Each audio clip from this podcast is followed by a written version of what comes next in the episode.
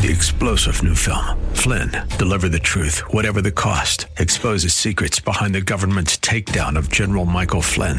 Flynn knew what the intel world had been up to. He ordered the first audit of the use of contractors. This set off alarm bells. He told the truth. He was the most dangerous person for Donald Trump to hire. They had to get rid of Flynn. Flynn, deliver the truth, whatever the cost. Available now. Watch it today. Go to salemnow.com. Salemnow.com. To have your mind opened. The lies of the mainstream media are about to be exposed, and the hypocrisy of the left is about to be revealed. This is a revolution in how you think about politics, race, and culture. You've tuned into Black and Right with John Anthony on AM 560. The answer. Our founding fathers here in this country brought about the only true revolution that has ever taken place in man's history. Every other revolution simply exchanged one set of rulers for another set of rulers. But only here did that little band of men so advance beyond their time that the world has never seen their like since evolve the idea that you and I have within ourselves the God-given right and the ability to determine our own destiny. But freedom is never more than one generation away from extinction. We didn't pass it on to our children in the bloodstream. The only way they can inherit the freedom we have known is if we fight for it, protect it, defend it, and then hand it to them with the well-taught lessons of how they in their lifetime must do the same. And if you and I don't do this, then you and I may well spend our sunset years telling our children and our children's children what it once was like in America when men were free. Thank you. Welcome back to this week's edition of Black and Right on AM 560 The Answer. I'm your host, John Anthony. Uh, I'm in studio alone, all alone. Uh, I, I, guess I got I got my buddy Doug on the boards in here. Uh, right, Dougie? I'm here today. Dougie I'll, I'll, actually talk on the mic occasionally just so you don't get lonely. Oh, thank you so much, Dougie Fresh. I got to give everybody a nickname, right? Um, but um, I, I, you know, I'm I'm excited to have my good friend David Brooks. Um, you know, although he's at home, probably you know with his feet kicked up. Uh, oh wait, no, he's not at home. He actually he's he's he's out out and about. But uh, David Brooks, welcome to Black and Right, and um, it's an honor to have you back on as a guest co-host. John Anthony, how are you, my friend? I'm doing well. You you you you you taking care of yourself out there? I am, John. I'm actually in Pittsburgh uh, in an, in a uh, an empty condo. Oh. Um, I'd figured if I was going to be locked down somewhere, it might as well be Pennsylvania. So I'm having some contractors come through and get some things done. Oh, but, there you uh, go. I love that. I love that uh, clip you opened up with Ronald What? Reagan. Yeah. Let, us talk Love about that. that. I mean, why is that? I mean, it, it, I thought it was really important to talk about. I mean, to, to lead with that clip because I really don't. Because you hear a lot of the conversation about what's happening with coronavirus. You have some people out there who are saying, you know, we probably shouldn't be having this conversation about our, our rights, you know, bound given to us that we're born with, and that the Constitution just says, um, here's a stamp of approval on the rights that you were born with. And there are so many people that say we probably shouldn't be having this conversation, but I'm of the belief that we can do both. I'm of the belief that we can protect the people of America and also make sure that we are adhering to the Constitution. Am I right or am I wrong, David? No, I think you are totally right. I mean, the one line that really caught my ear uh, that we can determine our own destiny. Now, I understand we're doing some things here because of Corona, but I like the fact that we, the people, are still determining our own destiny. And I'm not so ready to just give it up to anybody that is going to tell me to restrict uh, my my movement here or what I'm going to do there. So we're going to get through this. Yes. I feel really good, but like Reagan said, we're just one generation away One, one, just from giving up our freedom, and that's that bothers me. So, did, did you read the uh, Daniel Horowitz, Horowitz piece that I sent over to you? What were your thoughts about the Daniel Horowitz piece? Uh, I, I believe it was. Conservative Review that, that where he. Um, It was conservative review. Yeah, I did look at it, and and he is spot on as usual. I like I like the guy's writing. He's pretty sharp. Um, but we are in the People's Republic of Illinois. Um, I, I like the fact that he has identified that governors have begun to step up and get a little bit too um, uh, Heavy-handed? belligerent against yes against not only against President Trump but also just shutting down and telling us to shelter in place and um, all of these things that they they're, they're restricting our freedoms right. and they're taking advantage of this crisis. And I'm I'm just a little bothered by that. We're going to get through this. I, I believe you. Horowitz is exactly correct. But you know, you know, I mean, let, us play. Let me play devil's advocate, right? Because you hear a lot of people saying, "Oh, you just want, oh, you want Granny to die." No, nobody wants the the no. uh, anybody to die. I mean, I mean, I mean, to, to to to push that out as an argument. I don't know anybody that wants anybody to die. But I also understand the, the who we are as a nation. I understand the Patrick Henrys of the world. Where is our modern day Patrick Henry of the world? You know, to, mm. that says, you know what? Okay, you know what, America? Yes, you can have what you want, but guess what? You're not going to trample on my rights. I will not allow it to happen. And and here's here's one of the reasons why I'm so afraid of it. We are dealing with a new breed of politician who doesn't care. They will trample upon your rights. They can care less. We have people in this country that don't want us to have the Second Amendment. We have people in this country that don't want us to have the Fourth Amendment, the Fourth Amendment, the First Amendment, the Fifth Amendment. You go all down the line line. This is my fear to mm. what's happening to our country. We can do both, right? I, I, I, we can do both. And, and the left, they're masters at, at crafting and controlling the language. Uh, you bring up a good point. They're always taking it to the nth degree. Of course, we don't want people to die, but they make that point in order to try to make a point themselves. The old straw man argument. But here, here's my thing with Horowitz's point. You know, he says that legislatures, state legislatures, need to step up when these governors get out of control and start to control a little bit too much of our lives, take away a little bit too many, uh, too many uh, of our freedoms. Um, he's right, but we're we're in Illinois. Who who is going to stand up to JB? The guy's got a veto-proof majority. True. Well, I mean, if, I don't know if you've seen the. Uh, I don't know. If, I think they call themselves the Eastern Bloc. Uh, the Brad Halbrooks, Halbrooks of the world. Uh, okay. Um, Allen Skillicorn. They've all come out and they've been they've been brutally beat down because they choose to have a different uh, belief or opinion of how we should have done this. I mean, it, look, mm. the shaming of people because they want to look at this differently. I, I mean, um, Kevin and I, we dealt with the numbers on last week with my good friend Steve Phillips, and we'll do that a little, later, little later in the show as well.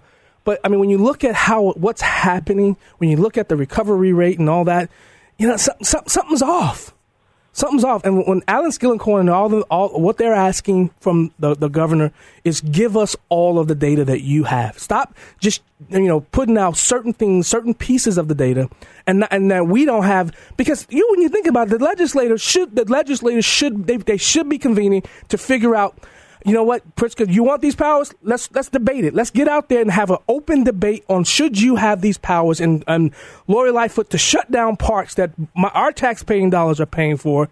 Should you have the power to just unilaterally make these decisions and shut down and cut down everything? I mean, where, where does that power come from? Uh, unfortunately, we are a little bit too quiet. We, the people. Um, you know what? Here, here's the thing, John. We could we could march on Springfield. Um, but but would they listen? I think the Democrats have run this state for so long. They they have a they just have a deaf ear, and they're going to push and push and push until we push back. You, you know, I love Dan, Daniel Horowitz. He says here, uh, it's time for patriots to flood their state legislators with calls and demand that they reconvene and deal with some of the liberty issues, crime, and logistical and fiscal issues inherent in this crisis. It's time to return to self government. And listen to what he says. Listen to these points. I think they're good points. He says it's time that we um, uh, they must push the following the legislation upon, along the following lines: require that any violation of the Constitution under the guise of stemming an epidemic expire after seven days.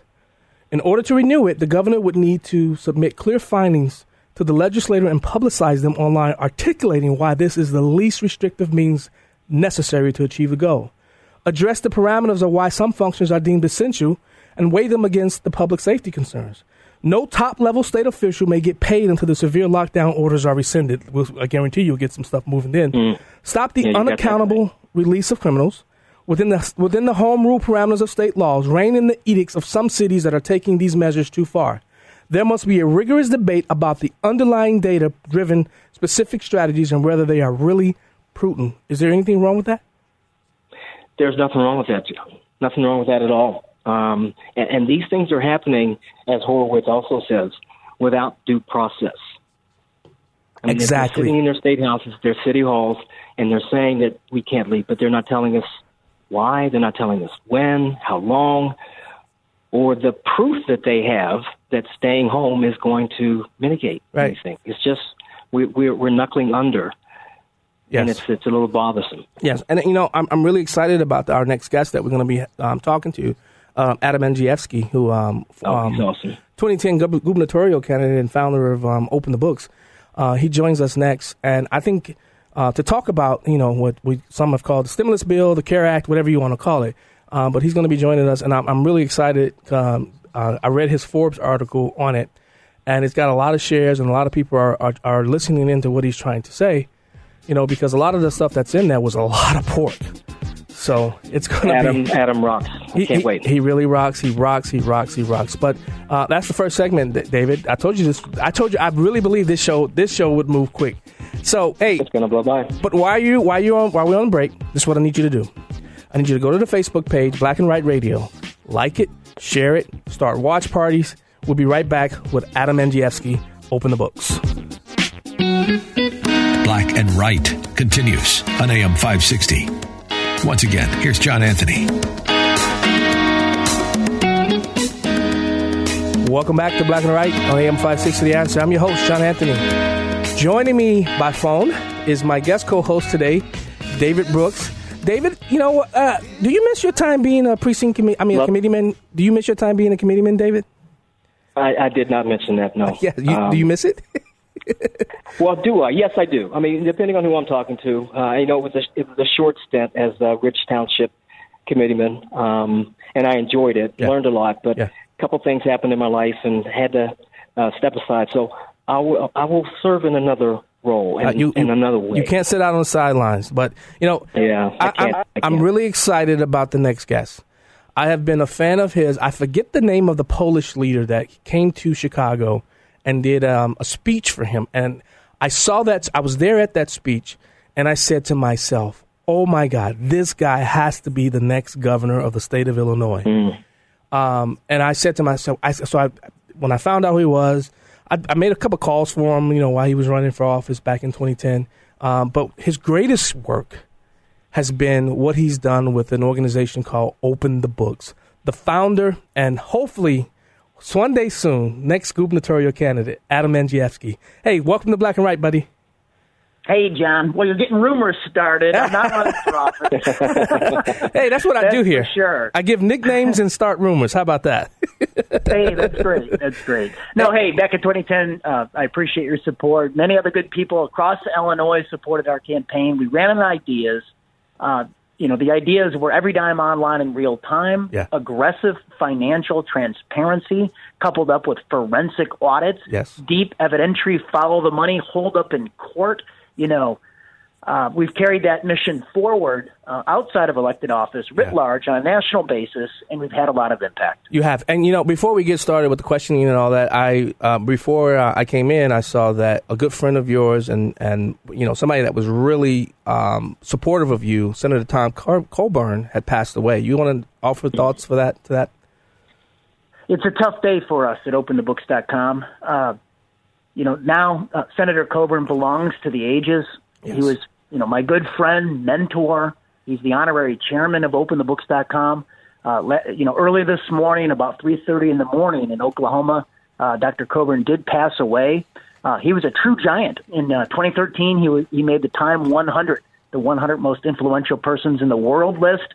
Um, and he had such bipartisan cross-party following that then President Barack Obama wrote his 250 word write-up Yeah. for Time magazine, um, you know, in honor of that award. Yes. Uh, he was a true giant, you know, He one was. of the great leaders in our nation's history. And uh, Dr. Coburn, rest in peace. Yes, he's going to be missed. So, so, so, Adam, you you had an article in Forbes magazine, in Forbes the other day. I thought it was a very interesting article. It was it was before the the, the House passed their their version of the CARE Act, the um, the Coronavirus Stimulus Act. Um, in that bill, it had a lot of different diff, um, pork. What what what became of what you wrote about? You know, with the twenty five million and the and the uh, all this money. What became of it with the House version? Did they pass it? Did they take away any of that? Why don't you explain that to our listeners who are listening? So I'm a senior policy contributor at Forbes, and right away, you know, we stayed up all night. We worked early in the morning, and we came out with a piece at Forbes that gave oversight to the coronavirus stimulus bill as passed by the Senate. Here's what we did, John. We compared that Senate Republican Mitch McConnell bill, and by the way, it passed on a bipartisan basis. Nobody voted against it. It was 96 to nothing. So all the Democrats came through on it. Yeah. We compared that Senate Republican bill to the Nancy Pelosi House bill that she had come out with a couple of days before. Yeah. And what we found was that the Senate Republican bill did scale back marginally some of the pork in Nancy Pelosi's bill. Um, but I mean, 250 you know, pages, 250 pages, striking. and 250 the pages wasn't to, that striking. Yeah, and then there was a difference of page oh. numbers too, right? 250 version that uh, Senator McConnell came, and then uh, 883 page bill that Nancy Pelosi unleashed, right? So let's walk kind of through the timeline. So about uh, you know the previous week, Mitch McConnell came out with a coronavirus stimulus bill that was narrow. It was 250 pages, and it was focused on uh, true stimulus. Uh, Nancy Pelosi then, about three days, about two days before um, the actual vote on the bill, she came out with her own version. It was 1,500 pages. It was 2.5 trillion dollars. Wow. What they compromised on was nearly right in the middle right between McConnell's 250 page bill and Nancy Pelosi's 1500 page bill, they passed a 2.2 trillion 900 page bill. Wow. David, well, go ahead, David. Wow. Um, Andy, David Brooks, um, a big fan. Your your optimism is infectious. You know, doing what you do, identifying waste, fraud, and abuse I want to know what your secret is later on to your optimism. But I do have a question for you, and that's the veto. Um, personally, this is probably not going to be popular. I wish that President Trump had vetoed this. Um, we've been talking about the line item veto for a long time, Adam. Why don't we have a line item veto? Don't you think that this would have made a nice little difference in the cost of this bill uh, law now, now that we have? Well, it would have made a big difference. President Trump would have gone line by line and stripped out all this outrageous funding on, on line items that were not related to the coronavirus relief. Uh, and we can go through a laundry list of these things. Um, however, the you know just to answer your question specifically, um, you know I don't have this in front of me on my computer or, or you know at my desk, but I believe that Congress passed it in the 1990s. It was reversed by the Supreme Court. Um, I, I could be wrong on that, but um, but there's a real separation of powers issue, and I think that's the sticking point. Wow. Go ahead, Got David. It. Got it. So, so let's Andy, go through some of the uh, line items. Like everyone's heard of the uh, Kennedy Center for the Performing Arts in Washington D.C. that got tens of millions out of this bill. it's true. Uh, Pelosi want, had earmarked thirty-five million dollars for this center. Uh, the Republican Senate bill uh, gave them twenty-five million dollars. And it gets worse, guys. Yeah. During the past 10 years, our auditors quantified how much federal grant making went into that center. It was $70 million. So the Senate Republicans give them 25 million for coronavirus relief. Over a 10 year period, they'd, they'd received $70 million in grants. Yeah. And here's the thing they don't need the money. We looked at their IRS 990 informational returns, and the Kennedy Center has total assets of a half billion dollars, five hundred and sixty million dollars. They don't need our money. Wow! If you're just joining us, we're talking with Adam Andrzejewski, founder of Open the Books, former uh, 2010 gubernatorial candidate. Uh, Adam, you know.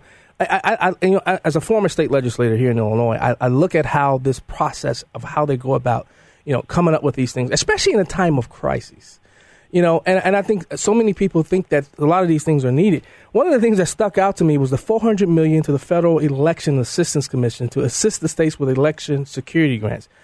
What, what, what does that have to do with the coronavirus that's happening right now? And and you and you talk a lot about this, Adam, in, in a lot of what you do to expose governments and what they're doing. It's, it's, it's almost a fraud on the people, correct? Well, look, um, the Republicans scaled it back to 400 million. Pelosi wanted four billion dollars, and she was using the coronavirus stimulus bill to basically uh, push through, quote unquote, a lot of her election reforms. and then fund it to the tune of four billion dollars. Wow. So that you know, on a compromise, the Senate Republicans give them four hundred million dollars. Look, I think it's outrageous. Wow. What is this? What I mean, with with the feds and how what they're chipping in four trillion. I mean, what what, what is America going to look like in the next ten years, Adam? So we're going to be saddled with a lot of generational debt.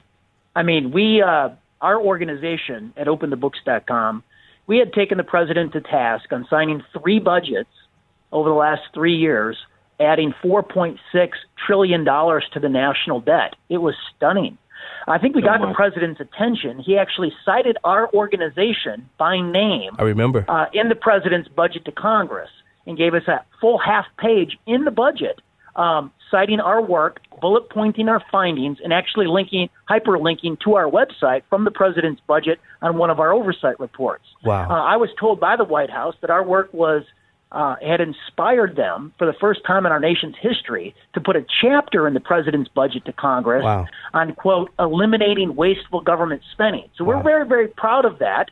Uh, you know that our work is leading to uh, uh, su- such substantial uh, substantial moment. Yeah. Um, however, uh, with this coronavirus relief bill, trillions upon trillions Wow. of dollars overnight are being added to the national debt. And look, um, you know, You at this 10 moment, seconds, I Adam. think there's a lot of fear Yeah. amongst people, Yeah. and 3.3 million jobless claims. Government needs to step up, but they need to have targeted reforms. Yeah. You know, Adam, thanks so much. Um, yeah, open the books doc. Is it dot .com or dot .org? Open the books. Open, the books. OpenTheBooks.com. Visit the website. Adam, thanks so much for joining Black and Right. I got to have you in studio, and we got to do. I want you to come in and do a whole show on the, the the state of Illinois. Thanks so much for joining Black and Right. We'll be right back.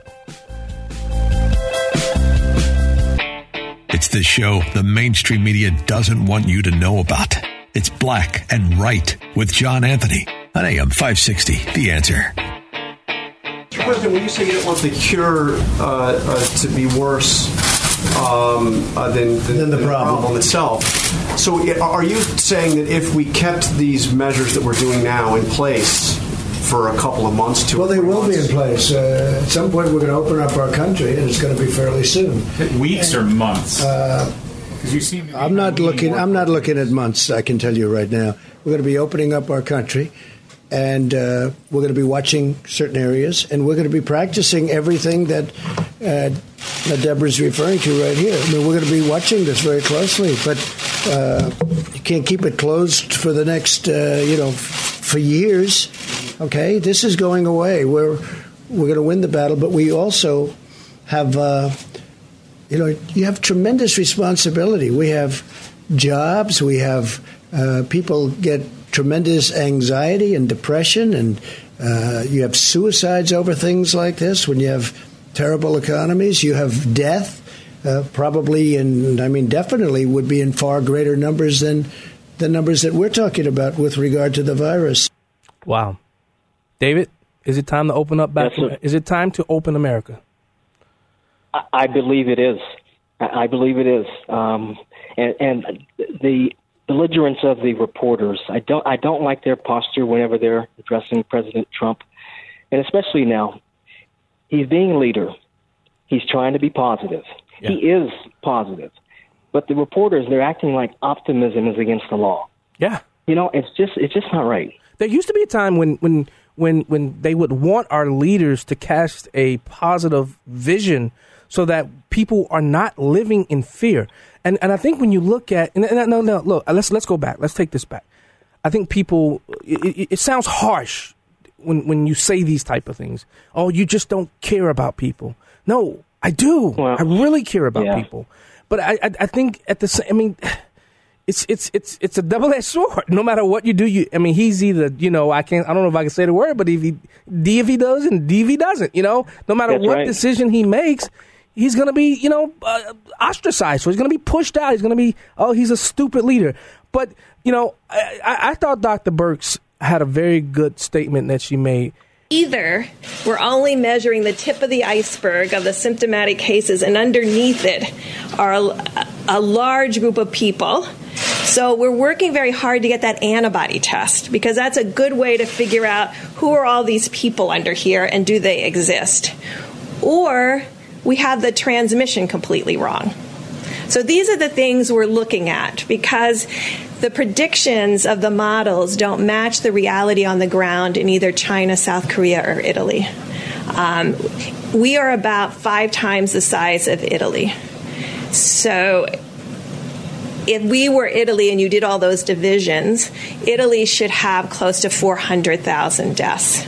They're not close to achieving that. So these are the kinds of things we're trying to understand. Models are models.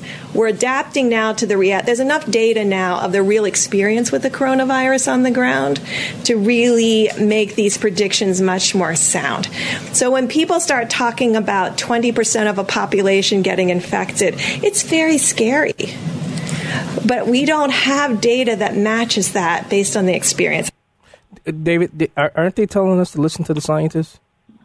Uh, right? Well, usually that's that's what they tell us. Correct.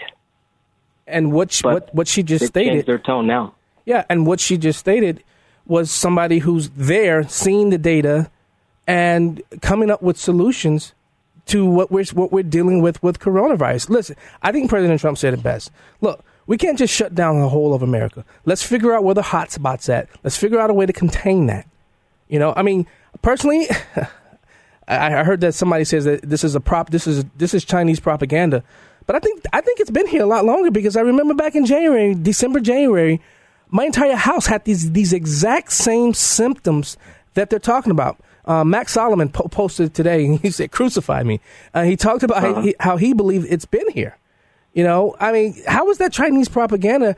You know, no, it's not. It just mean they lied. They didn't tell us the truth. They covered up everything. They they they banned people. They banned the press from coming in to actually um, see what's what was actually going on in Wuhan, right? They got they got caught, and, and they didn't want to be embarrassed.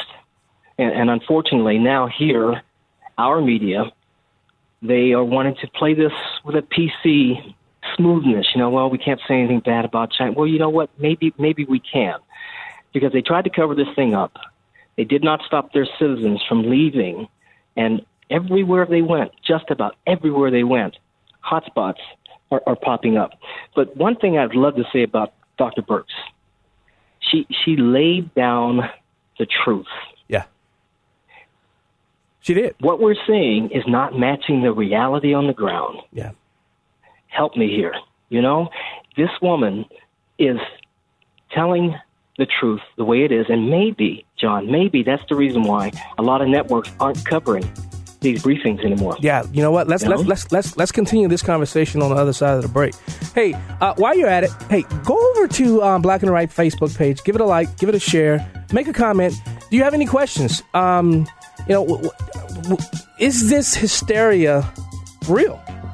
Is, sh- is should we not talk about this? We'll be right back. You listen to the Black and Right on AM five sixty. The answer.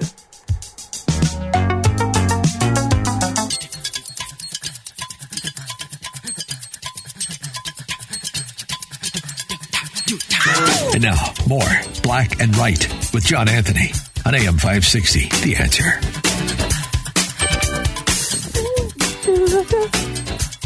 Welcome back, Black and Right on AM 560. The answer. I'm your host, John Anthony. Joining me by in Pittsburgh, I should say, uh, my guest co-host today, David Brooks. Um, so, David, um, you're still in that hollowed out um, uh, condo, you said, right? I am. you having fun? Yes, I am. I, I am having fun. And I love your bumper music, by the way. Michael Jackson, Eminem, Spinners. Yeah. You should have saw nice. you should have saw Doug in there. Doug, I don't know something about with Doug. Here's that Michael Jackson cut. He gets going. I'm a fan.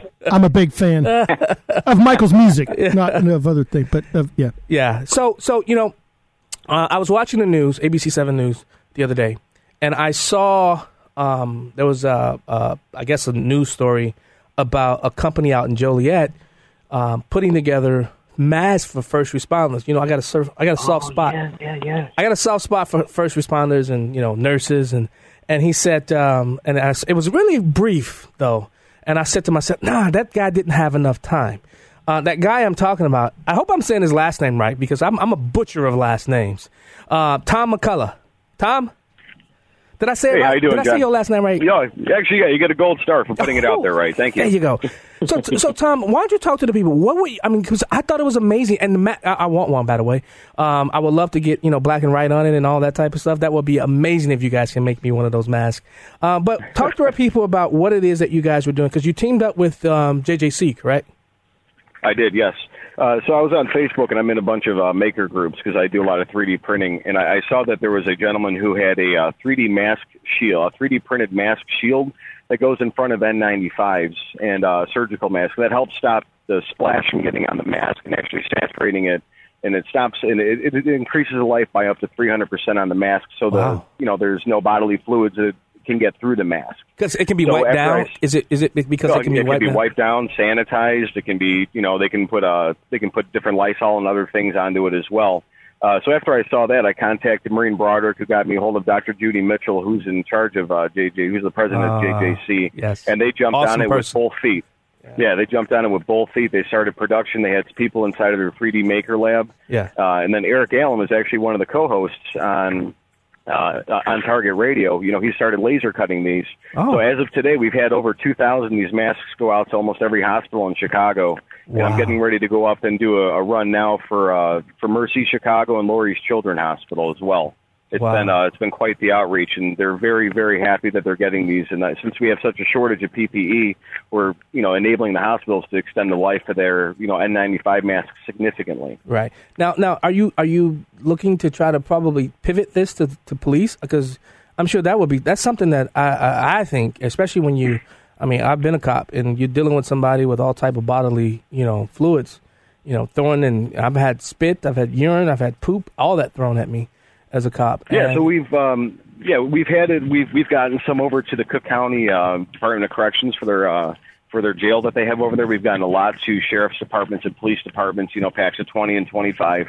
So they are getting out to you know EMS workers are getting out to uh, fire departments as well, and we're doing as much as we can to get as wide of an impact. 'Cause, Yeah, I mean the police officers are on the front line. They get spit on. They get Yeah. you know all sorts of terrible things and. You know, they might only get one a month of those masks because they're so heavily rationed right now. Yeah. Dave, you So got any anything questions? we could do to help Yeah, Tom, I was just wondering what what are the masks made of? What what's the material? Uh, so it's made out of PET G. Uh, it's a very long chemical name, you know, but it's uh, it's a 3D printed material.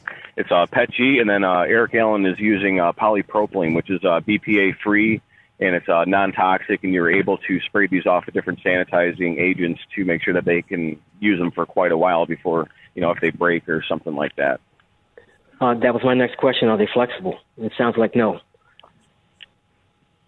Flexible? Yeah, it's yeah, uh, no, it's very flexible. Yes, so there's Okay, got uh, it, got so it. there's affixments that can go on the side. You have to put a rubber band on it because we don't have the enough elastic straps to go around. But yeah, it's very flexible and it's reusable nice. for So, so, months. so Tom, can I mean, are, do you guys need help? Is there is there is is, is, are you, is your business doing this, or is it um, you guys no, need? so uh, so we have a we have a group of volunteers that are that are you know 3D printing these at home along with JJC.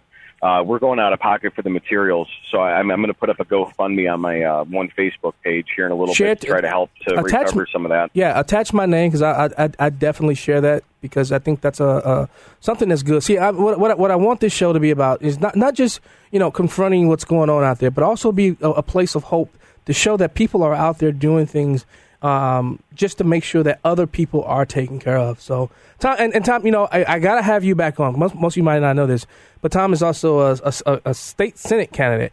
I gotta have you on because I have yet to have you on, and I know you hit me on the side of my head last time I saw you, but that's okay. I gotta have you back on as a candidate too because I think you have a very interesting story, uh, a story that um, I like to put, out there to the public when it comes to black and right. So please share that, um, share your Facebook page or where you're going to be putting this stuff up for the um, GoFundMe. Yeah, so I'm going to be putting it on my uh, my my Senate web my, my Senate Facebook page. It's going to be uh, facebook.com forward slash McCullagh M C C U L L A G H the number four and then Senate S E N A T E. And I should have that GoFundMe link up here in a few minutes. Okay. Uh, we had it at fifteen hundred, but we're trying to source another machine. Yeah. and they're about five thousand dollars. If we get another machine, we can uh, double the production up to almost two thousand a day. Oh, that's amazing. And we can start shipping them out. We've got a few out to Virginia already, so if we can start upping the production, we could start helping people across the country now with this. Tom, you're a good man, and awesome. And I really appreciate you calling into Black and Right. Uh, again, I'm gonna I'm gonna reach out to you as the season gets going for politics. So, Tom McCullagh, thanks so much for joining us on Black and Right, buddy. Thanks, John. You guys have a great day. Uh, hey, Verlon, I see you holding on. You know, you you're long winded, so I wanted to give you some minutes to talk, Verlon. so, Verlon, Verlon, we'll, we'll take Verlon's call when we be, we get back. But you're listening to Black and Right on AM 560 The Answer. I'm your host, John Anthony, joined with my guest co-host in Philly, no, in Pennsylvania, David Brooks. We'll be right back.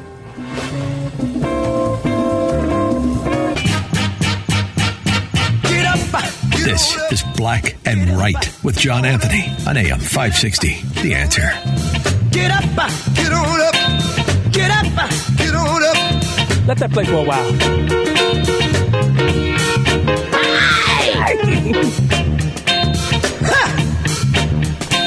on, people, get up and dance. Shake off this this coronavirus. Get up and dance. Watch yourself. No. Welcome back to Black and White on AM 560 The Answer. I'm your host, John Anthony. I'm going to have some fun. I'm not going to let this take me out and, and live in a life go. of gloom and doom. I'm not going to do it. I want you to get up there. I want you to have fun. You know, I mean, what this has been great for me and my family. We've done a lot of Bible study and all type of stuff uh, with with th- my kids being home. But I, I, I better be quiet because Verlon's going to need 12 minutes to talk. Hey, Verlon from the South Side, what's up, bud? Well, listen, I, I, I could go so many ways with this, but this is the classic never let a crisis go to waste. Amen. Okay, under, under Obama, 60 million Americans was affected. 271,000 was hospitalized and almost 14,000 people died. The media did not play this up, okay? These Democrat governors got together, or they might not have gotten together, but they, they're doing it. They're wrecking their own economies to hurt this president's economy. The president's back is up against the wall, and they know they can get whatever they want out of this president. If he says anything against this, he'll be vilified. So now they got all the money. They, they're demanding money. They they uh, destroyed their economy, and now they're demanding money, and they're going to get it. And did you know there's going to be another bill that they're going to roll out to bail out the states of their mismanagement for all of these years? Uh-oh. It's nothing but the money. It's nothing but the money grab, and and I, it's atrocious. But what is the president supposed to do? Yeah, he's he's caught in the catch twenty two. I mean, if he if he if he slams it, if he says no, I'm not doing this to David's David Brooks's point, who wanted him to veto uh, the CARE Act. Um, I mean, he would have been vilified if he had done that.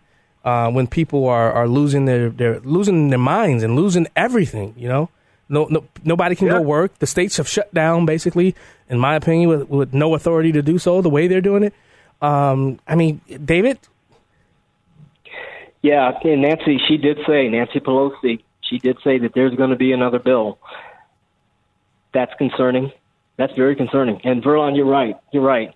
Um, the media has done a 180. They were very calm when they were talking about the numbers of the H1N1, the swine flu. Very calm. Yeah. Oh, it's no big deal.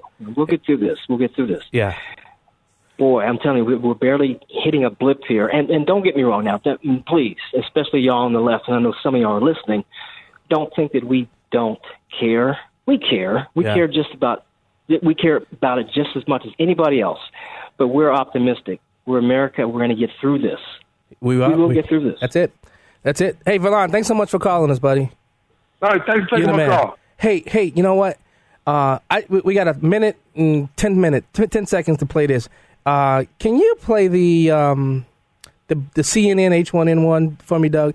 I want I want to play about forty seconds. I want you to hear the nonchalant attitude they had about in 2009. Go. New estimates of swine flu are out, and they show a big jump in the number of people infected and those who have actually died of the disease. Joining us now with some of those new numbers, CNN medical correspondent Elizabeth Cohen. So, Elizabeth, um, yeah, these numbers are different than most people are aware. Oh, absolutely. And when I saw the jump in the number of deaths, I was really stunned. You take a look at this. As of mid October, this is how many people had died of swine flu. We're talking about about 3,900 deaths from April to mid October. But then when you go April to mid November, so one month more, it jumps to 9,820. So it more than doubled in just that one month. Well, yeah, that's a huge jump. Do we expect to see these fatality numbers um, to grow at the same rate? No, we don't expect to see them to grow at the same rate, and I'll tell you why. Since a- Yeah, we'll discuss Approximately that. the end of November, Yeah, the number of See these how one- nonchalant they were in that, and, and how they discussed it, and what they forget, what they didn't mention. they was- If we had more time, there were a thousand kids who had died from in that same time period. A mm-hmm. 1000 kids who had died. Hey, coming up next in the next hour, we speak to a good friend of mine, Robert from the Shrimp Barn in Minooka. You're listening to Black and Right with John Anthony. We'll be right back. To have your mind opened. The lies of the mainstream media are about to be exposed, and the hypocrisy of the left is about to be revealed. This is a revolution in how you think about politics, race, and culture. You've tuned into Black and Right with John Anthony on AM 560. The answer. Welcome back to hour two of Black and Right Radio on AM 560 The Answer. I'm your host, John Anthony. Uh, I want to thank David Brooks. You know, David, that was a yeoman's job. Um, you know, even though you were chilling, relaxing, chillaxing up in Pittsburgh somewhere. Thanks so much for joining the show. Uh, I really appreciate it. Now I want to introduce my my second hour guest co-host. He was here last year. I mean, last week. You guys know him by Dr. Suggs. Dr. Suggs, welcome back to Black and Right. Hey, hey, how are you? You're not in Pittsburgh, are you? no, I'm out in Tinley Park. what do you think of the first hour? really, really good, really good. You know, You know, you, you you have great topics, and so I'm looking forward to the second hour. Yeah, you know, and, and, and, and I was talking with Doug during the break. You know, it, sometimes it sounds harsh when you when you when you talk about stuff that nobody really wants to hear. Uh, and Doug and I were talking about, and, and we both have this fear: the run on hospitals. What's going to happen with the elderly if everybody who's saying, "Oh, I got symptoms," are because they're scared because they've been told that they're going to die. So they run straight to the hospital, and, and they have you know they're asymptomatic or they don't really have you know the, the the symptoms are not broken out, you know, they run straight to the hospital, and that's going to inundate hospitals, right? Yep, the media is causing the issues, and I liked what Dr. Birx said the other day about you know we're just not we got to stick to the data, you know, because they're over going beyond and uh, you know what people really need to know, and they were making up stuff that's just Yeah. really not true. to scare people. So, so Kevin, um, this hour, you know, we're going to deal more of, of what's who who are the people that are out there being affected by the coronavirus, and what are some of their struggles? What are some? How do we overcome it? How do we? We're going to be talking with um, my, my our next guest, who uh, actually owns two businesses down in Minooka. Um, one I was just down there the other night helping him clean up, and and uh, we had a good time. Uh, my good friend Robert, are you there from the Shrimp Barn and Cavalone? Where you, where you at, buddy? Hey, how you guys doing today? How are you feeling? Living a dream, as they keep telling me. So, Robert, well, talk to my audience because I mean, you're a business owner. You have two places of business down in Minooka, Illinois: the Shrimp Barn and Cavalonis. And that well, it's underground, something, right? Isn't that added to the name? Yes, exactly. Yeah. So, what's going on? How how's life as a business person during the coronavirus? Well, you know, out here, uh, we're not really in the middle of the city of Chicago, so out here, it's it's the same, but it isn't. As in, people are also scared. But out here, they really don't know what to do. As business wise, you know, I own two restaurants, and of course, we're taking a big hit, a really big hit, of more than sixty percent. Trying to do our best to help the neighborhood out and the areas uh, with all the other businesses and all our neighborhoods and everything like that. But it's really hard because people are going day by day, as in what they're listening to on news, and they're like, should I or shouldn't I go out? Should I? or Should I? Uh, not even touch a bag anymore. Right. You know, so I mean that's affecting everything, and we're trying to make everyone a little bit more calmer. Say no, we still got our food, we still are doing everything the right way, stuff like that. You just can't come in and sit. We'll bring it to you, or you could uh, uh, curbs curbside it and stuff like that. But yeah, businesses, small businesses like us, or mom and pop places, we've taken a really big hit. And the problem out there is that there's a package out there for residentials and people like that. We're still wait, waiting for a small package deal for us small businesses because we're just gonna, uh, you know, we're we're the backbone of of of, of America, Yeah. small businesses, you know.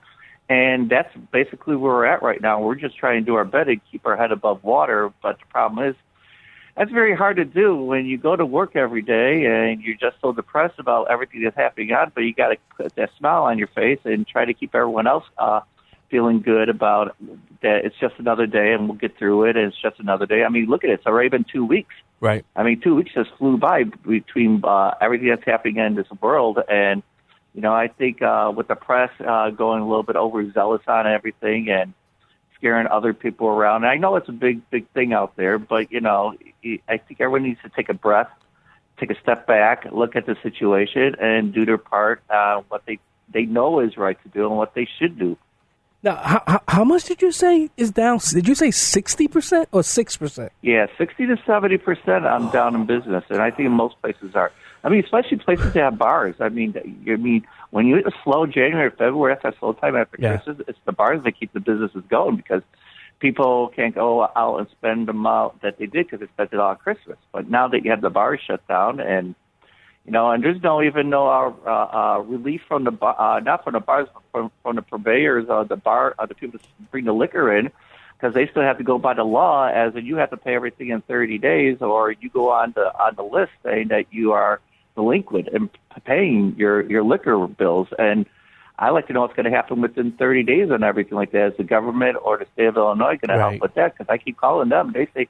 State of Illinois Liquor Commission hasn't changed anything yet. Yeah. I'm like, are you kidding me? And they haven't reached out to you to say these are the things that we we're offering you. No one from the state has said, "Hey, these this is what we want to help you with." We know that we shut you down, you know, uh, which I don't think they have the authority to do it. And they haven't reached out to you to say, "Well, this is what you can. This is how we can help you." No, no. Matter of fact, I made all my phone calls last week, and everyone was like, "Okay, it's only been a week, everything's going good." But then this week, I mean, my phone. Call, then they started calling me asking for money. I'm like, "Wait a minute, we just had this conversation a week Wow. ago." A week ago, you guys said, "Don't worry about it. You're good for 30 days." And now you're saying because you see the future is not going to be two weeks, it's not going to be done by April 1st. Yeah. Now they're looking at May, and now they're scrambling to try to get their money. I'm like, "Oh, wait a minute, I can't pay you Right. if I don't have people coming in." And they're like, "Well, we don't care." Well- we want our money. Wow. And I'm like, okay, well, that's not going to happen right now. Right. Well, if you just joining us, I'm talking to a good friend of mine, Robert. Uh, he owns two two establishments down in uh, Minooka, Illinois. Uh, people are like, where's Minooka? Uh, it's just south of 80. Yeah, Uh, 80, 80 or 55. Yeah, it's just south of there. Uh, and, and Kevin, you got any questions? Yeah, you know, like uh, really quickly, um, Robert, uh, appreciate what you're doing, and you know, I just wanted to ask, you know, because a lot of people don't get the the uh, full understanding of how important, you know, the economic relief bills, at least that's what I'm calling it, um, is. How much longer do you think that at, at the present rate that as a small business owner that you can sustain uh, before you get into this, you know, situation of potentially getting closed down or, or going out of business? Yeah, you know, I I try to play it day by day. I mean, the weekdays are killing uh, all of us, especially me. The weekends, Friday and Saturdays, give give you a little bit extra hope because people are coming out a little bit more. But I I I don't know. I mean, that's the hard question to answer because two weeks, three weeks. I I mean, if they're going to stop delivering uh, my food and my liquor, or just the food essentials to my restaurant, just to keep selling food uh, out of the door, as they say now, um, it's hard because you're not turning in the volume that you normally do. Right now, like I said, I think we're just doing 20% of what we used to Wow. do. And, you know, and that's not going to cover your bills, electricity. I can't pay my uh, bills right now, as in electricity, gas, rent, uh, water. I mean, all the, I have to put that all on the side right now because I have to take care of the providers or the purveyors that are asking for their money right now. Right, and then and then you got to you have people that you are uh, that work for you. I mean, and, and you're on a real. And I was talking with, with with your wife the other day. You're on a real um, um, skeleton crew right now, and that that makes it even worse. That especially if you get like a couple of orders all at once, and then you're working with the skeleton crew. I don't really think they thought this through. In in in in, in with what, the effect of, of small business. What are your thoughts, Robert? Well, I think that when you have a nice, good crew, which you'd have been here for a long time, they understand. Because basically, it doesn't matter if you're making money or not right now because you can't spend it anyway, except just on essentials. But you Right. know, mostly, uh, most of my crew are all young. Thank God for that. Uh, you know, so they're they're uh, they're not living paycheck to paycheck because most of them are from home with their parents and stuff like that. But them too. They step up to the plate. They understand, but I have to cut my crew like on weekdays. It's just me. I mean, if I get a little bind, then I make a phone call. If they're available, they're available. If they're not, they're not. Right. So I that's another way of just taking it one day at a time. There's no other way to do it. You know, I mean, there's no way. Right. I, I, I should I should note that I'm not getting any money from Robert for doing this. Robert is a good friend of mine, and uh, he and I, when I was there helping him the other night, I just you can feel the angst. You can feel just how tough it is, uh, especially especially at Caballone's. Um, but where can Oh, people yeah. find it? Do you have Facebook page? Do you have a website for either one of them? Can people find where can um, people that are in the area uh, that want Yeah, food we have. delivered to them? Uh, uh, yeah, we got a couple websites: uh, Shrimp Barn, B A R N dot com, or Cavalones, Italian style. You know, uh, you go on there, and we're starting to put something together today where you could take a pizza home and make it yourself now. Make Wow. your own pizzas at home. Trying to make it a little bit more fun. That my wife came up with a great idea. And and we're we're putting packages like that together. We're trying to come up with every Yeah. simple, uh, every easy idea to make it simpler for the person that is just going to go out there and spend their hard-earned money, Yeah. and that's what it is now, and uh, to help them out to to do our best and our part. Listen, I wish I could do more. I wish I could Right. do more, but I'm a small business. I I mean, I wish I could feed the entire community. Hey, hey, but, Robert, know, Robert, Robert. Just don't Yeah. send that home, honey stone chicken home. If you ever go in the strip barn, go try that honey stone chicken. Uh, it, Oh, yeah. you'll, you'll thank me later. Hey, Robert, thanks so much for joining me. I really appreciate thank it. you. Um, we'll make sure this gets on. Uh, you're the best. Um, I may stop in and get some honey stone chicken for the family tonight. All right. Thank you so much, and I'm going to All pay right, for it. Thank you. You listen Well, to the thank Black you and guys. White. Like I always say, keep the faith. We'll be right back. This is Black and Right with John Anthony on AM 560. The answer.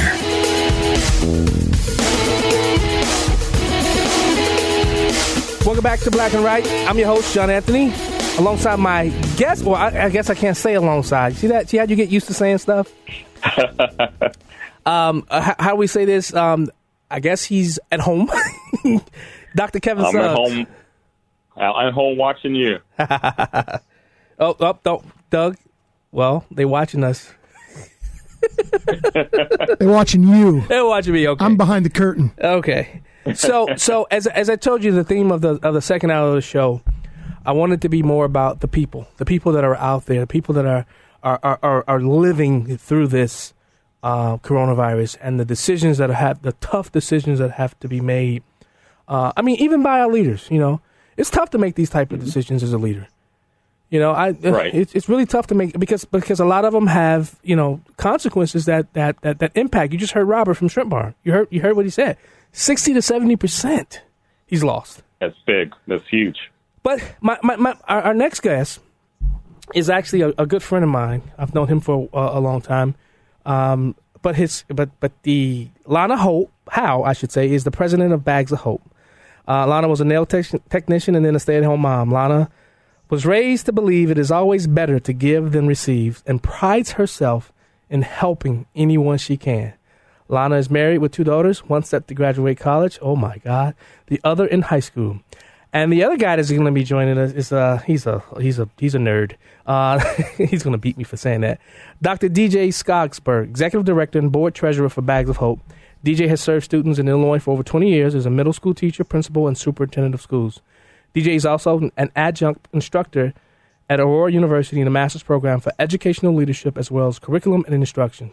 He lives with his wife, who's an awesome lady, and three school-aged children in Plainfield. DJ, Lana, welcome to back. Welcome to Black and White. John, thanks for having us. I thought you were going to Yes, beat me John, up. thanks for having us. Hey, I'm glad you were able to, to, to fix the pronunciation of Lana's last John. John, Oh, I did. That was, John, come on now. Don't beat me up. Come on now. I, hey, I'm a Oh, no. butcher of last names. I'll get you. I'll get you. No, John, you know what? It means a lot to us for you to have us on. Uh, we really do appreciate it. I, I'm gonna I'm gonna let you guys in on a little secret. I wear glasses and I don't have any. I wear bifocals, so I, I gotta read and, and and and you know the print on this was like really small. Thank you, DJ. Uh, Bless your heart. but what exactly, Lana? No, yeah, Wh- Lana. What exactly is Bags of Hope, and what inspired you to form this organization? Okay, so Bags of Hope is a nonprofit 501c3 backpack program that we currently are feeding about 150 um, children in 27 different schools. And what we do is we provide backpacks full of food for these kids. It's all non-perishable. However, during Thanksgiving and Christmas, they get um, a full Thanksgiving meal, turkey and everything. And at Christmas, they get a Christmas breakfast box um, full of anything you can imagine that you would want to wake up to for Christmas, Christmas morning. Um, eggs, bacon, sausage, milk, orange juice, cinnamon rolls, whatever you can imagine for breakfast on a Christmas morning. Wow. Um, so yeah, but they get the backpack during the week so that they can come to school Monday with full tummies, ready to learn because it's been proven that kids that are hungry can't concentrate and focus and they can't their test scores are low and they just aren't ready to learn. So we need to make sure these kids are fed. Yeah. DJ?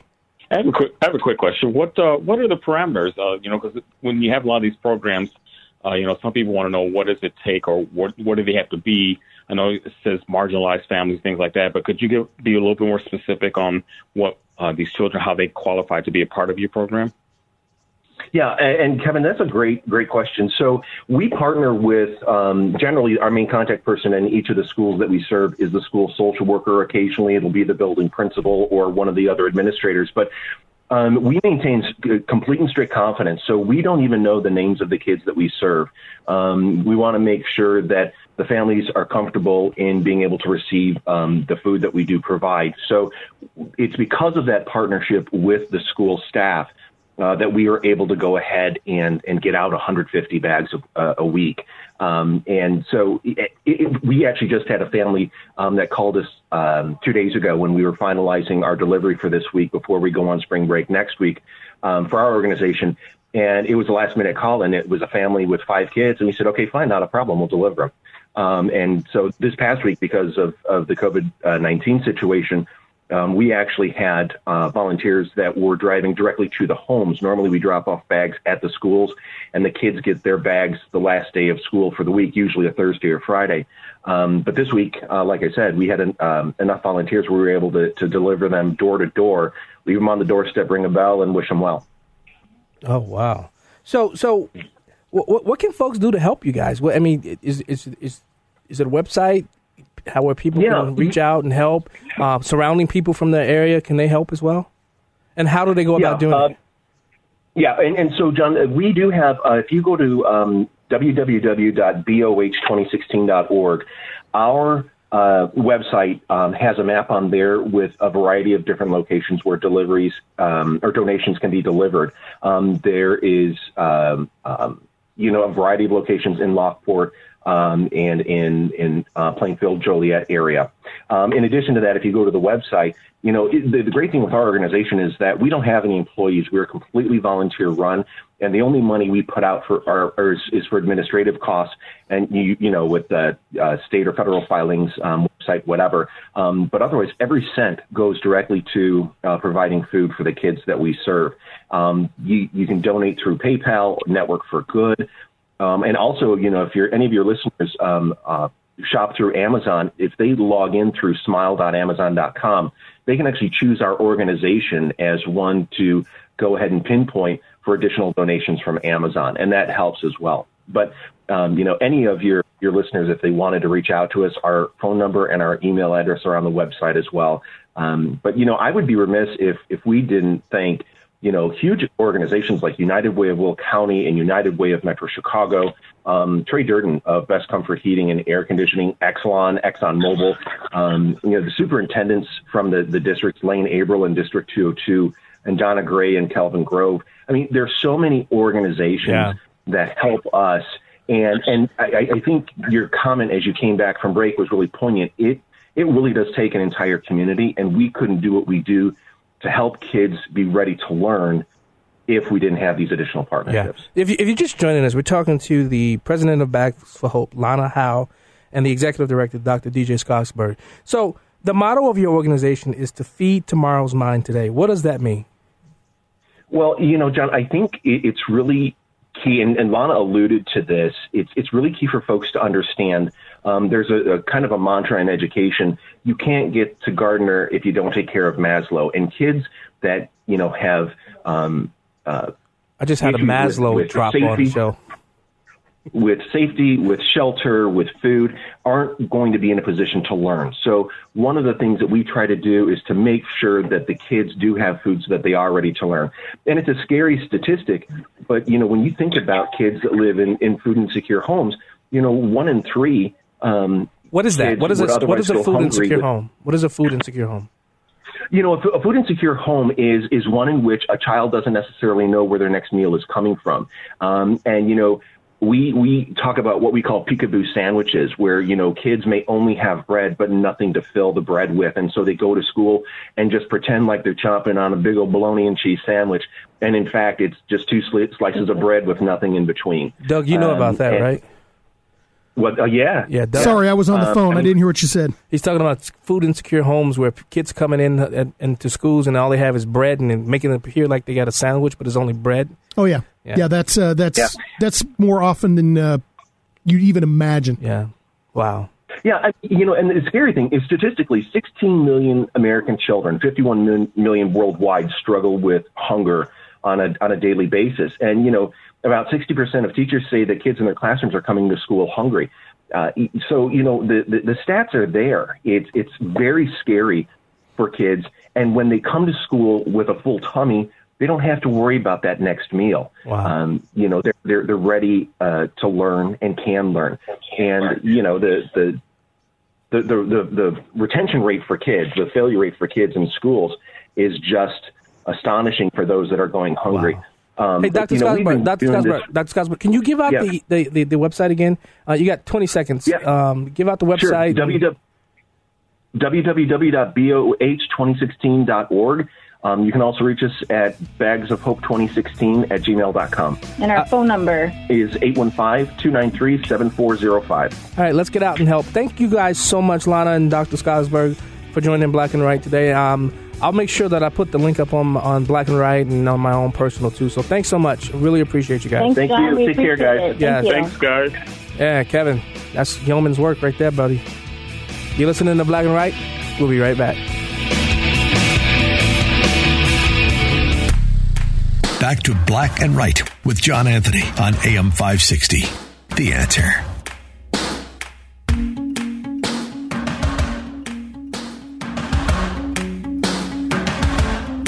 Welcome back to Black and Right on AM 560 The Answer with your host, John Anthony, alongside my co host, Kevin, Dr. Kevin Suggs. I think that's a perfect intro song for our next guest. What do you think, Kevin? It works. It's soft, it's smooth, you know, and, and, and like, as to your point, I think it works. I mean, we've been handling some some tough stuff, Kevin, wouldn't you say? Yeah, you know, the people need to hear this, and this is this gives a message of hope as opposed to doom and gloom that some of our state officials have been, you know, putting out there lately. and and it's so much control of about how what we can what what type of conversations we can have and i think we have to have the tough conversations we have to Yeah, be able people to just want the truth. correct Yeah, people just want the truth, and, and you know, you can gauge from there, and then you know, offer. It's like my boss always say, you know, bring me a problem, bring me a solution. Exact- You know, you and go. a positive solution. You there know? you go and that's why i wanted our next guest to come on um, she's a good friend of of of of, of my buddy uh, jennifer mahachko she's uh she's all about a, a holistic counseling practice she incorporates cutting edge treatment approaches to heal mind body and spirit She does individual counseling for adults and adolescents, specializing in the treatment of adjustment issues, life transitions, depression, anxiety, medical issues, women issues, substance abuse, addiction, grief and loss, loss and different type of traumas. Jen, walk, Jennifer, I should- say, welcome to Black and Right. Hi, John. Thanks so, for having me. Let's. I, I really want to have a great conversation about how do we deal with the psychological and the physiological aspects of dealing with what's happening with this coronavirus. Let's start with the the, the psychological aspect of it. Um, what are some tips, tools that people should? Because you heard what uh, I don't know if you were listening to the Shrimp Barn, and he says, you know, he it's hard to keep a smile on his face. He has to come into his business knowing that he's coming into something where he's gonna he's gonna you know not be really making any money, and it's, it's tough. It, it's he has to fight back depression. What tools can somebody use during this time?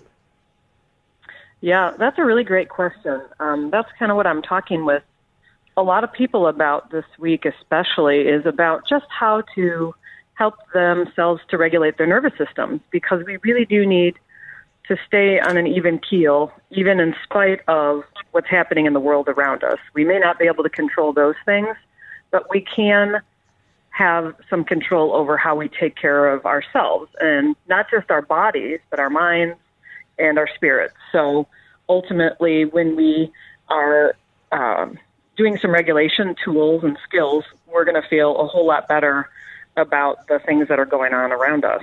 And so, one of the things that I encourage people to do is either turn the news off or just limit, you know, to once a day, just a headline or two. So you kind of know what's going on, but don't immerse yourself in anything that you don't have to that could be potentially stressful. And then instead, turn more inwardly. Mm.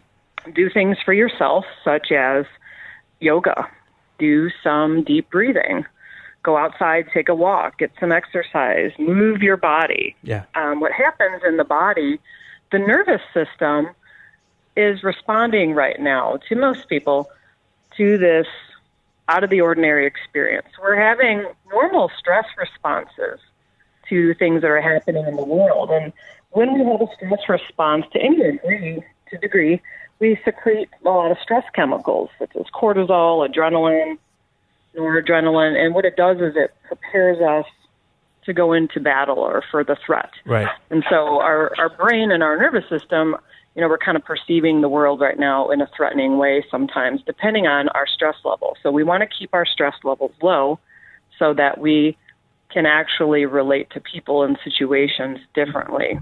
Um, so we can then co regulate with other people. So being very intentional and reaching out to somebody every day, that's a really good tip as well. Right. Maybe it's even somebody that you haven't talked to. Um, I've been reaching out to different family and friends. I've been trying to tell myself, all right, every day, you know, get on the phone, get on Zoom, talk to somebody maybe I haven't talked to in a little while.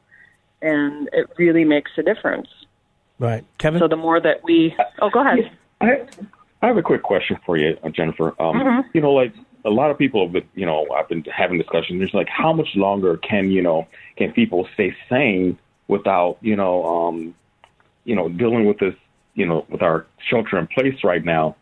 You know, you gave some practical tips, but you know, it's getting to the point where the cure, you know, is being worse than you know the actual sickness. You know, what, what, Mhm. what would you what would you say to that? Beyond just the practical tips, Yes, that's what you're asking. yes. I'm sorry. Um, can you rephrase the question? I'm not exactly sure if I'm understanding. Oh no, no, no problem, no problem. Sorry about that. Okay, hey, hey, let's let's do this. Let's do this. Hold that question. Um, you hold that question. What we'll do is we'll um we'll come back after the break for you to pose that question because that sounds like there's going to be a, a real heavy and meaty um, question for um, Jen to answer, and I want to make sure she has all of the time to do it.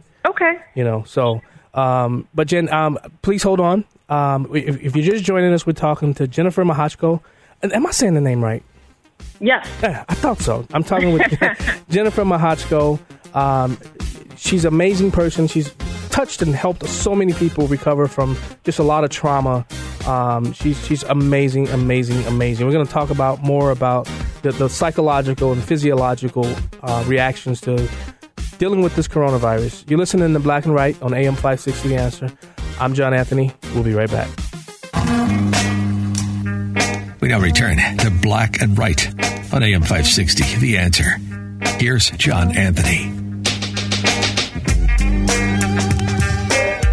Welcome back to Black and Right on AM 560 The Answer. I'm your host, John Anthony, joined by uh, Dr. Kevin Suggs, who's in his house. Uh, yeah. Um, I'm in the house. I'm in my house. We, uh, if you're just joining us, we were, uh, before the uh, break, we were talking with Jennifer Mahachko. Um, Jennifer is a licensed clinical professional counselor and a certified alcohol and drug counselor. But she's going to, after Kevin asks his question, you're going to have to explain this one to me, though, Jennifer. Somatic experiencing practitioner. You're going to have to explain. I, I have no idea what that is. Okay. Go ahead, Kevin. So uh, let me redirect my question, Jennifer. So, uh, you know, the, the president has done a good job of trying to calm fears, you know, take away some anxiety, you know, and so he threw out the date of, you know, Easter potentially being, you know, a time frame that we can, you know, come from our shelter in place. But, you know, how, you know, if it goes longer than that, you know, what do you think the effect of uh, being in shelter in place for this amount of time or longer will do? Yeah, that's a really good question. Uh, the long-term effect of stress of stress just depends on the person and maybe some of their history. So we know that people who have had what we call adverse childhood experiences, meaning that they've had more stressful things happen in their life when they were younger, maybe even before the age of five, those folks are going to be the ones that are more affected um, than maybe some people who haven't had as many stressful experiences in their life. So, Mhm. what happens in the nervous system that you're going to probably start to see long term is people are carrying this high level of stress in their body, and they're they're feeling like they're stuck in this either fight, flight, or freeze mode. They're Ooh, kind of in that good. overwhelm. So, what happens in our body, we're responding to an out of the ordinary kind of an experience, and people start to feel like they're going crazy. Um, but they're really not. What's happening is their body's getting stuck in what we call like a, para, a sympathetic high arousal state. And so they might be kind of stuck in that fight mode where they're they're feeling angry all the time or irritable. Um, they might not be able to sleep. They Yeah. might be on a high alert. Mm. They might be, you know, really hard to get along with, arguing with people, uh, or they might be in a real shut down state, feeling very depressed, um, not feeling like they can get things done, um, anxiety. You know, we're going to see some long term anxiety type of things developing, and a lot of it is because the stress levels carried in the body.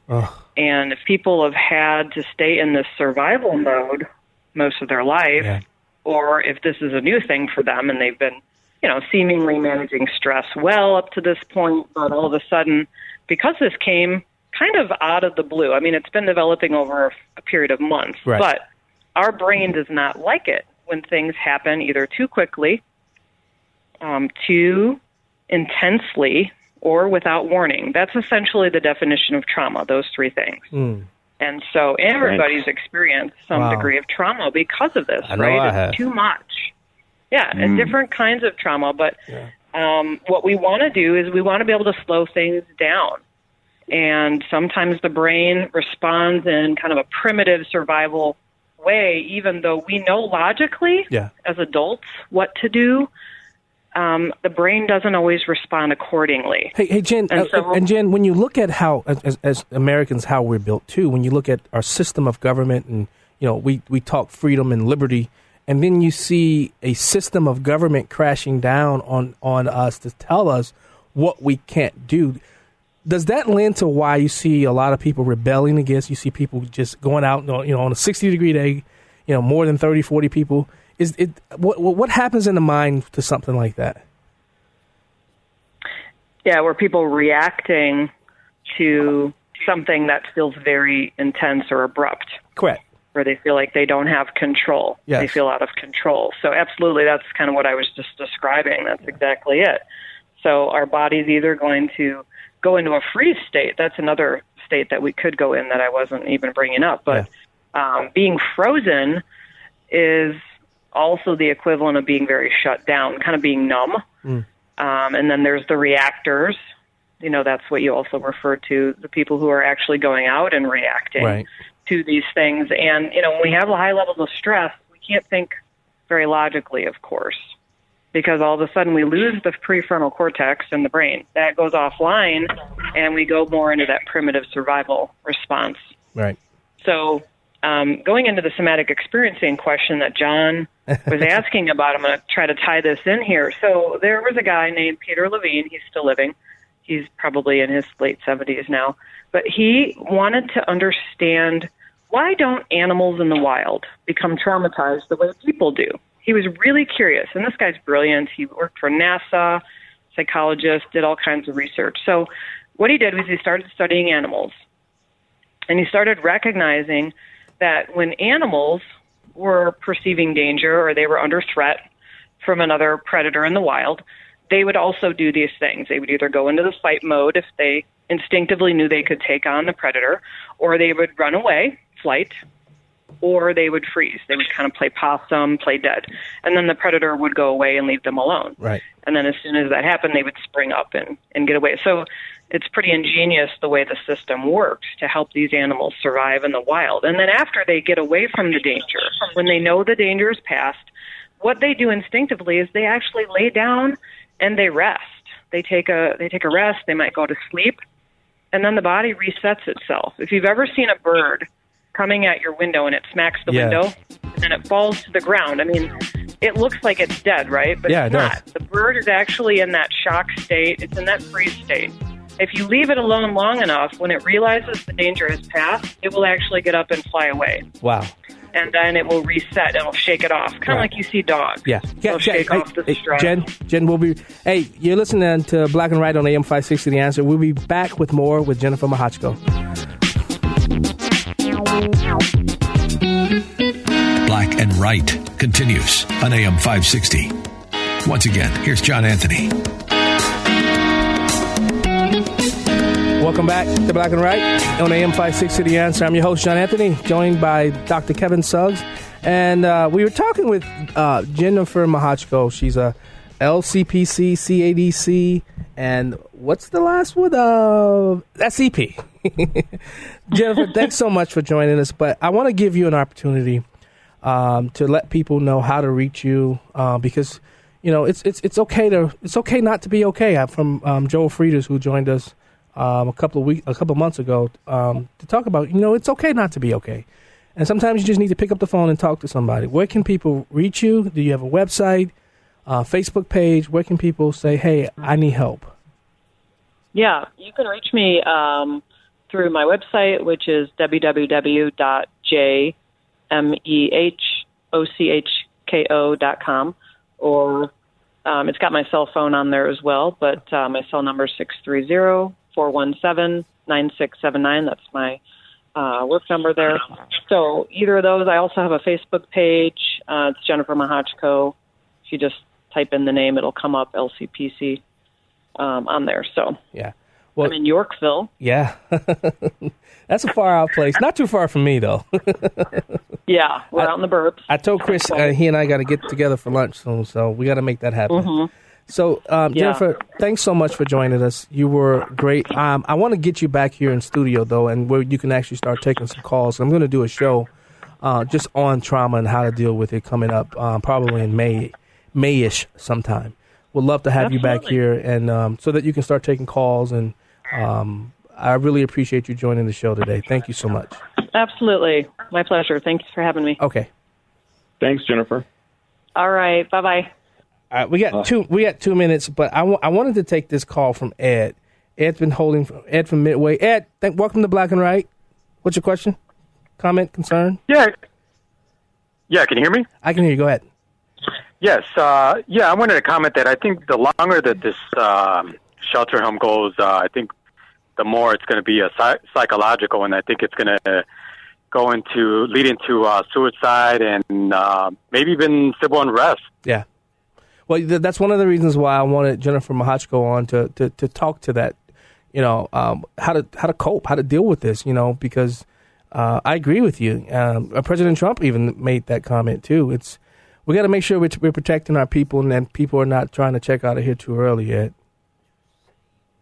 Yeah, we sure do. I mean, I, I'm a health coordinator, and we deal with health education at my insurance company. So we're always glad to help out people whenever they need help. Yeah. Well, thanks so much for calling us, Ed. Hey, we got one more call, Brandon. Brandon calling back. Brandon, you've been how long you been holding on the line?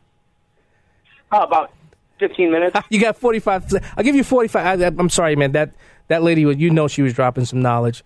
Um, so what's going on with you, buddy?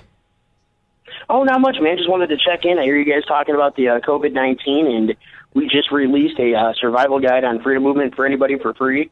Uh, it's a 65 page guide. Four different doctors help us write it. It is up and uh, accessible on our website as well as the South Suburban Gazette News. And uh, John, you'll get a copy tonight to go ahead and drop on your page. We're going to put you into a ad boost with us. Oh, that's awesome. So we're going to do it through all three pages to make sure people got it. Oh, thank, hey, that's pretty. And they can find that where, Brandon? Uh, right now, it's on our Freedom Movement USA website, the South Suburban Gazette News, and then hopefully tonight we'll have it on your page as well, John. All right. Thanks so much for calling us, Brandon. We really appreciate your support, man. Yes, sir. All right. Kevin, that's it, but Awesome. I appreciate it. You did a great, great show today. yeah, it was kind of weird with not seeing you right across from me, though. it was different. Yeah. So thanks so much for joining us. Hey, you know what? And I, I just want to really quickly talk to the people out there. You know, I am taking this thing seriously. I self quarantined me and my entire family uh, before the government even told me to do that. Uh, I think uh, we do have to take it seriously. We have to make sure that we're not infecting other people. Um, so I, I do believe in that, you know, but you know, I just think the government just can't trample on our rights because they're upset and they're mad. You listen in to Black and Right, where it's okay to be black and right. See you next week.